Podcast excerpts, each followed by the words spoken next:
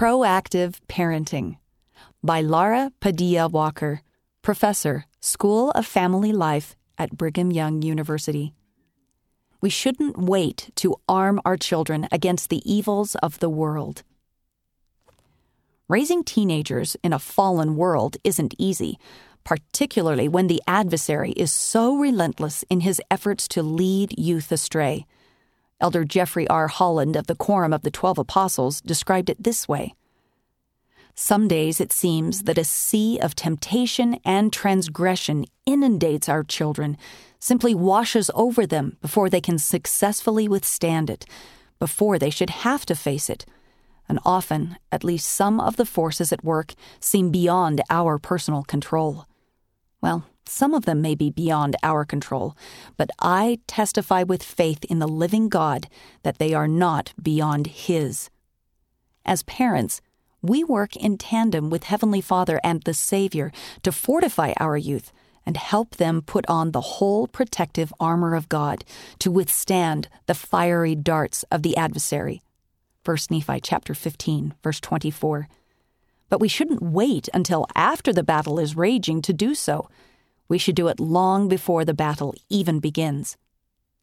Proactive parenting. Scholarly research and parenting books often focus on reactive parenting, or what can parents do after their child has done something wrong. But waiting for bad behavior to occur before taking action means that destructive patterns may already have become established, making them harder to change. In contrast, Proactive parenting refers to a parent's efforts to anticipate temptations and other challenges children might experience in the future and to provide protection or tools they can use when faced with these situations. In the gospel sense, this is akin to helping children put on the whole armor of God. See Ephesians chapter 6 verses 11 through 17. 3 proactive parenting practices.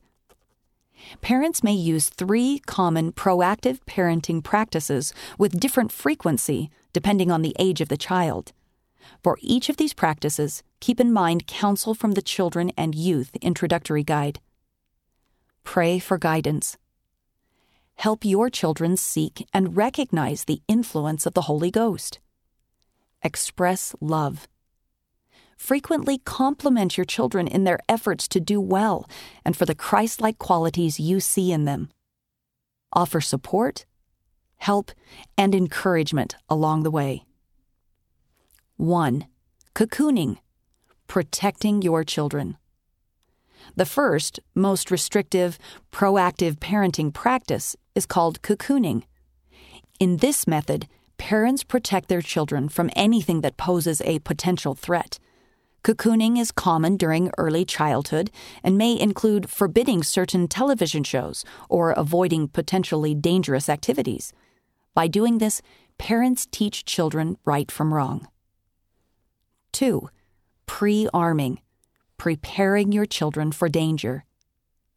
A second approach to proactive parenting is called pre arming. This means that parents provide guidance, coaching, and instruction to their children to help them know how to respond to potentially harmful situations. For example, parents may ask a child to practice exact dialogue that could be used if a peer were to offer the child a dangerous substance. Or, parents may ask a child to share specific actions that could be taken to steer away from damaging situations. This method allows parents to teach why something is right or wrong and becomes more effective as children mature. Pre arming conversations might teach healthy sexuality and intimacy, responsible media use, including safeguards against pornography, modesty, and other standards from For the Strength of Youth. 3. Deference, respecting your children's agency. The third proactive strategy is called deference, which allows children to make their own decisions as they practice choosing between right and wrong. Deference demonstrates great trust in a child. Because of the complexities in granting a child sufficient responsibility to make decisions, Deference requires that a child have adequate maturity to understand the consequences of decisions. Deference works well with adolescent or older children after parents have employed strategies like pre arming and cocooning for several years. Using a balanced approach to these three practices while raising children, especially within a gospel context, allows them opportunities to grow as they exercise their agency and learn to choose between right and wrong. When the Savior called his disciples, he used a similar pattern. First, he showed them the importance of shunning the world, cocooning. Then, through discussion and example, he taught them why his ways were best, pre arming. Finally, he left their presence and allowed them, with guidance from the Holy Ghost, to use what they had learned to lead the church and preach the gospel.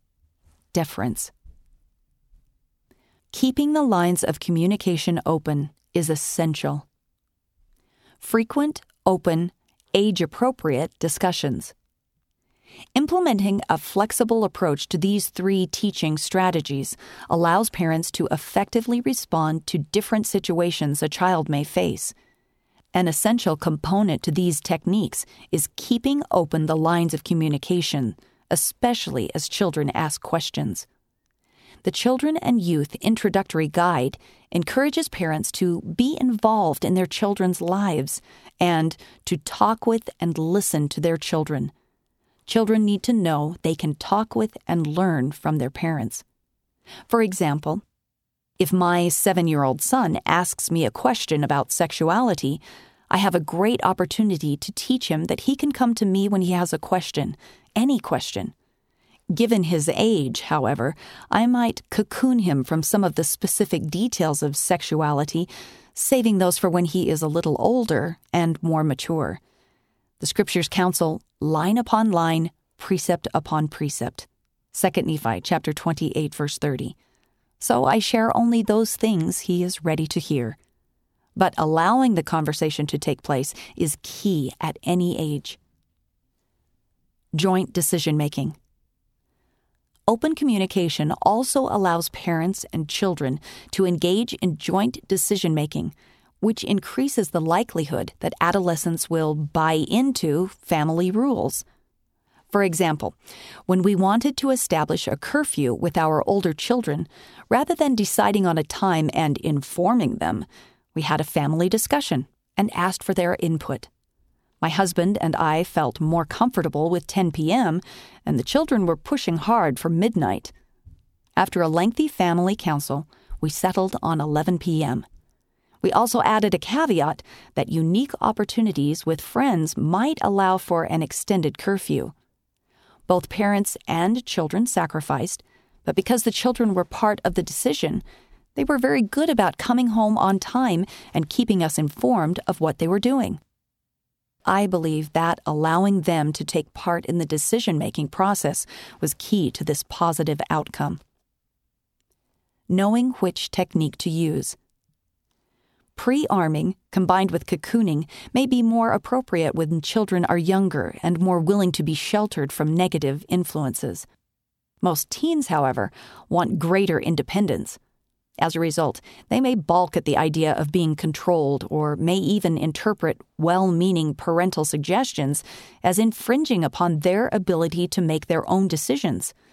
Some conflict is bound to arise as parents and teens figure this out. But if parents use these techniques with young children, welcome their questions and communication, continue teaching them sound principles and doctrine as they mature, and give them opportunities to exercise their agency, parents will be able to increasingly stand back and defer to their children. Knowing our children's vulnerabilities. Being proactive parents also means taking time to get to know our children and their vulnerabilities so we can help them prepare to combat Satan's influence. Where are the chinks in their armor, so to speak? Do they easily fall victim to peer pressure? Are they too attached to digital services or games? Do they have difficulty recognizing the influence of the Spirit? Do they struggle with personal prayers or scripture study? By knowing where Satan may try to influence our children, we can know which gospel principles we should focus on in our teaching and create opportunities for our children to develop in that specific area. This watchful, mindful, active, and strategic approach is at the heart of proactive parenting. With the help of Almighty God and Jesus Christ, we can seize the opportunity to be proactive today in the lives of our children. Doing so will help shield them in enemy territory and lead them, ultimately, back to our Heavenly Father with honor. End of the article. Proactive Parenting. Read by Kristen Hawkins.